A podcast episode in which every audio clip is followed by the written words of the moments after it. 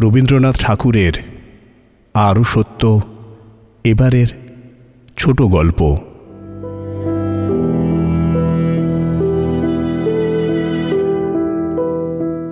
দাদামশাই, সেদিন তুমি আরও যে সত্যির কথা বলছিলে, সে কি কেবল পরীর স্থানেই দেখা যায়? আমি বললুম, তা নয় গো, এ পৃথিবীতেও তার অভাব নেই। তাকিয়ে দেখলেই হয়। তবে কি না, সেই দেখার চাহনি থাকা চাই।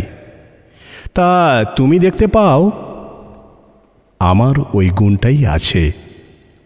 যা না দেখবার, তাই হঠাৎ দেখে ফেলি। তুমি যখন বসে বসে ভূগোল বিবরণ মুখস্থ করো, তখন মনে পড়ে যায়, আমার ভূগোল পড়া। তোমার ওই ইয়াং শিকিয়াং নদীর কথা পড়লে চোখের সামনে যে জিওগ্রাফি খুলে যেত, তাকে নিয়ে এক্সামিন পাশ করা চলে না। আজও স্পষ্ট দেখতে পাচ্ছি, সারি সারি উট চলেছে রেশমের বস্তা নিয়ে।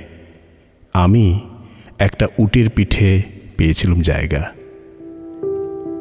সে কি কথা, দাদামশাই? আমি জানি তুমি কোনোদিন উঠে চড়নি। ওই দেখো দিদি, তুমি বড় বেশি প্রশ্ন করো। আচ্ছা আচ্ছা তুমি বলে যাও, তারপরে? উট পেলে তুমি কোথা থেকে? ওই দেখো, আবার প্রশ্ন। উট পাই বা না পাই, আমি চড়ে বসি। কোনো দেশে যাই বা না যাই, আমার ভ্রমণ করতে বাধে না, ওটা আমার স্বভাব। তারপরে কি হলো? তারপরে কত শত শহরে গেলুম পেরিয়ে, ফুচুং হ্যাংচাও, চুংকুং, কত মরুভূমির ভিতর দিয়ে গিয়েছি। রাত্রির বেলায় তারা দেখে রাস্তা চিনে চিনে। গেলুম উসখুস পাহাড়ের তরাইয়ে। জলপাইয়ের বন দিয়ে, আঙ্গুর ক্ষেত দিয়ে, পাইন গাছের ছায়া দিয়ে। পড়েছিলুম ডাকাতের হাতে।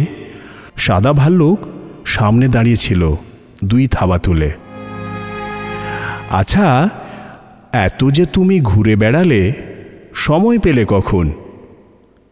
যখন ক্লাস শুদ্ধ ছেলে খাতা নিয়ে পরীক্ষা দিচ্ছিল, তুমি পরীক্ষায় পাশ করলে কি করে তাহলে? ওর উত্তর সহজ, ওর সহজ উত্তর হচ্ছে, আমি পাশ করিনি। আচ্ছা তুমি বলে যাও। এর কিছুদিন আগে আমি আরব্য উপন্যাসে চীন দেশের রাজকন্যার কথা পড়েছি। বড় সুন্দরী তিনি। আশ্চর্যের কথা আর কি বলব সেই রাজকন্যার সঙ্গেই আমার হলো দেখা। সেটাও ঘটেছিল ফুচাও নদীর ঘাটে। সাদা পাথর দিয়ে বাঁধানো ঘাট, উপরে নীল পাথরের মণ্ডপ, দুই ধারে দুই চাপা গাছ, তার তলায় দুই পাথরের সিংহের মূর্তি। পাশে সোনার ধুনচি থেকে কুণ্ডুলি পাকিয়ে উঠছে ধোঁয়া। একজন দাসী পাখা করছিল, একজন চামর দোলাচ্ছিল, একজন দিচ্ছিল চুল বেঁধে। আমি কেমন করে গেলুম তার সামনে? রাজকন্যা তখন তার দুধের মতো সাদা ময়ূরকে ডালিমের দানা খাওয়াচ্ছিলেন। চমকে উঠে বললেন, কে তুমি? সেই মুহূর্তে ফস করে আমার মনে পড়ে গেল যে আমি বাংলাদেশের রাজপুত্তুর। সে কি কথা? তুমি তো ওই দেখো, আবার প্রশ্ন। আমি বলছি, সেদিন ছিলুম বাংলাদেশের রাজপুত্তুর। তাই তো বেঁচে গেলুম। নইলে সে তো দূর করে তাড়িয়ে দিত আমাকে।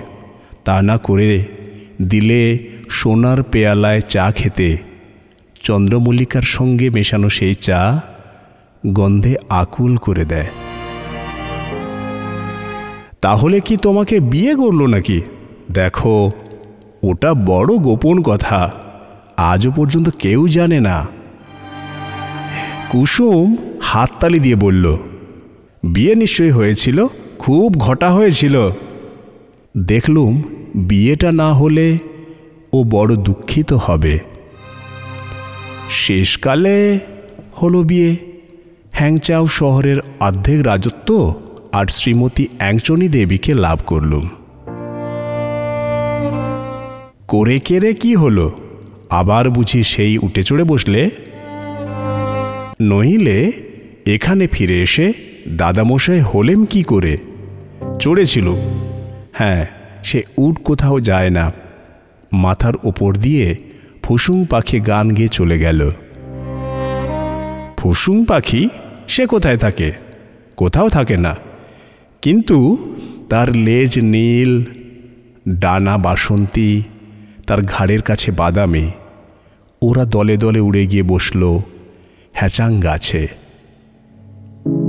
হ্যাচাং গাছের নাম আমি তো শুনিনি, আমিও শুনিনি। তোমাকে বলতে বলতে এইমাত্র মনে পড়ল, আমার ওই দশা। আমি আগে থাকতে তৈরি হইনে, তখনই তখনই দেখি তখনই তখনই বলি, আজ আমার ফসুং পাখি উড়ে চলে গেল সমুদ্রের আর এক পারে। অনেক দিন তার কোনো খবর নেই। কিন্তু তোমার বিয়ের কি হলো সেই রাজকন্যা? দেখো, চুপ করে যাও, আমি কোনো জবাব দেব না। আর তাছাড়া তুমি দুঃখ করো না, তখনও তুমি জন্মাওনি। সে কথা মনে রেখো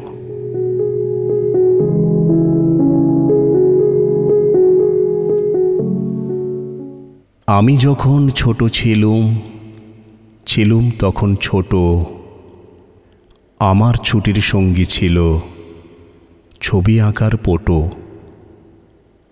বাড়িটা তার ছিল বুঝি শঙ্খী নদীর মোড়ে, নাগকন্যা আস্ত ঘাটে, শাখের নৌকা চড়ে। চাপার মতন আঙুল দিয়ে বেনির বাঁধন খুলে ঘন কালো চুলের গুচ্ছে কি? ঢেউ দিত তুলে? রুদ্র আলোয় ঝলক দিয়ে বিন্দু বাড়ির মতো মাটির পরে পড়ত ঝরে মুক্ত মানিক কত? নাগকেশরের তলায় বসে পদ্ম ফুলের কুড়ি, দূরের থেকে কে দিত তার পায়ের তলায় ছড়ি? একদিন সেই নাগকুমারী বলে উঠল কেও জবাব পেলে দয়া করে আমার বাড়ি যেও। রাজপ্রাসাদের দেউড়ি সেথায় শ্বেত পাথরের গাঁথা, মণ্ডপে তার মুক্তা ঝালর দোলায় রাজার ছাতা। ঘরসোয়ারি সৈন্য সেথায় চলে পথে পথে রক্তবরণ ধ্বজা ওড়ে তিরিশ ঘোড়ার রথে।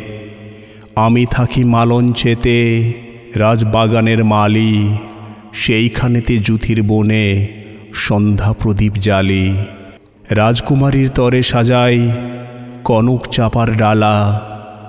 বেনির বাঁধন তরে গাঁথি শ্বেতকরবীর মালা। মাধবীতে ধরল কুঁড়ি, আর হবে না দেরি। তুমি যদি এসো তবে ফুটবে তোমায় ঘেরি। উঠবে জেগে রঙন গুচ্ছ পায়ের আসনটিতে। সামনে তোমার করবেন নৃত্য ময়ূর ময়ূরীতে। বনের পথে সারি সারি রজনীগন্ধায় বাতাস দেবে আকুল করে ফাগুনি সন্ধ্যায়।